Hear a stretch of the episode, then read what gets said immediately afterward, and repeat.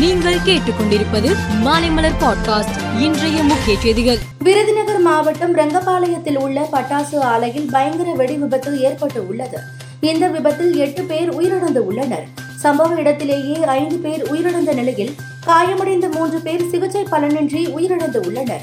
இதுபோல் விருதுநகர் மாவட்டம் சிவகாசி அருகே கிச்சநாயக்கன்பட்டியில் உள்ள தனியார் பட்டாசு ஆலையில் ஏற்பட்ட வெடி விபத்தில் ஒருவர் உயிரிழந்துள்ளார். இந்தியாவின் வடகிழக்கில் உள்ள மிசோரம் மாநிலத்தின் நாற்பது இடங்களுக்கு வரும் நவம்பர் ஏழு அன்று சட்டசபை தேர்தல் நடைபெற உள்ளது. இதற்காக மிசோரம் தலைநகர் ஐசால் வந்துள்ள இந்திய தேசிய காங்கிரஸ் கட்சியின் மூத்த தலைவர் ராகுல் காந்தி பொதுக்கூட்டத்தில் கலந்து கொண்டு பேசினார். அப்போது அவர் இன்றைய தலைமுறையினர் இங்கு வன்முறையை பார்க்கவில்லை என்பது உண்மைதான். ஆனால் வன்முறையினால் ஏற்படும் பாதிப்பு மூத்த தலைமுறையினருக்கு தெரிந்திருக்கும் என்றார். ககன்யான் திட்டத்தின் முன்னேற்றம் விண்வெளி ஆய்வு முயற்சிகளின் எதிர்காலம் குறித்து பிரதமர் மோடி தலைமையில் உயர்மட்ட ஆலோசனை கூட்டம் நடைபெற்றது.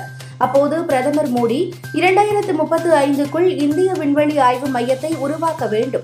இரண்டாயிரத்து நாற்பதுக்குள் நிலவுக்கு இந்தியாவின் சார்பில் மனிதனை அனுப்ப வேண்டும் என்று விஞ்ஞானிகளுக்கு அறிவுறுத்தினார்.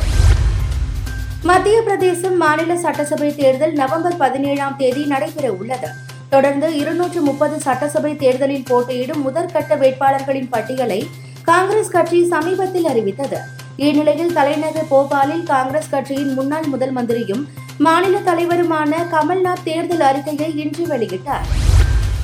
பாலஸ்தீன ஹமாஸ் அமைப்பை முற்றிலும் ஒழிக்கப் போவதாக கூறி போர் தொடுத்திருக்கும் இஸ்ரேல் பாலஸ்தீனத்தின் காசா பகுதியில் அவர்கள் மறைவிடங்களில் தொடர் தாக்குதல் நடத்தி வருகிறது. போர் பதினொன்றாவது நாளாக தொடர்ந்து நடைபெற்று வரும் நிலையில் இதை முடிவுக்கு கொண்டு வர ரஷ்யா தீவிரம் காட்டி வருகிறது. இந்த நிலையில் அரசியல் மற்றும் பேச்சுவார்த்தை மூலமாக இந்த போரை விரைவில் முடிவுக்கு கொண்டு வர அதிபர் விளாடிமிர் புதின் விரும்புவதாக ரஷ்யா வெளியிட்டுள்ள அறிக்கையில் குறிப்பிட்டுள்ளது.